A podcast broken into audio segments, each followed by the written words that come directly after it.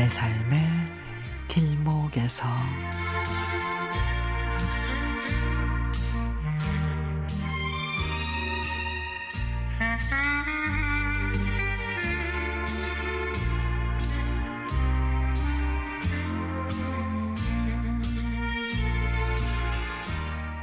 저희 어머니는 호된 시집살이에 아버님의 폭행에 도박에 참 많이 힘들어 하셨습니다.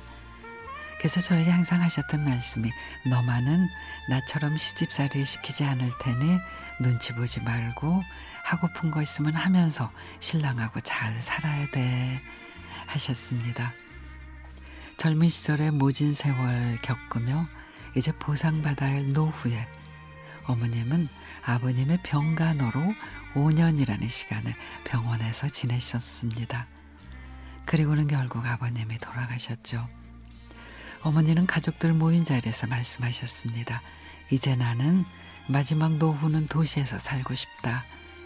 내 70평생 바다에서 물질하고 남편의 폭력과 도박으로 내 인생 다 바친 이곳이 나는 정말 진정머리가 진절머리가 난다.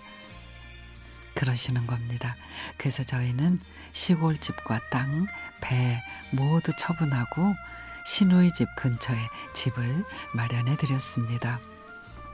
처음으로 가져보는 본인의 이름으로 된 집과 새로운 가전제품을 보던 어머니는 문 안으로 들어서자마자 엎드려 통곡을 하십니다. 내 평생 가치 없이 죽을 것 같던 내가 이런 곳에 살아본다 하면서 어찌나 우시는지 저희 가족 모두 눈물바다가 되었습니다. 그렇게 본인이 70이 돼서야 발목에 족쇄를 풀고 자유인이 되신 겁니다. 지금은 아파트 경로당에 놀러도 가시고 공원을 산책도 하시고 편안하게 너무 잘 지내고 계십니다. 남자라고 하면은 그냥 쳐다보기도 싫다 하시던 분이 지금은 또 가까이 지내는 어르신도 계시는 것 같아 너무도 좋습니다. 어머니의 희생으로 가족 모두가 잘 성장하고 다들 행복하게 살고 있으니 이제는 저희가 이끌어 드릴 테니 이제 어머니 하고픈 거 다 하세요. 우리 가족은 늘 어머니를 응원합니다. 어머니 화이팅!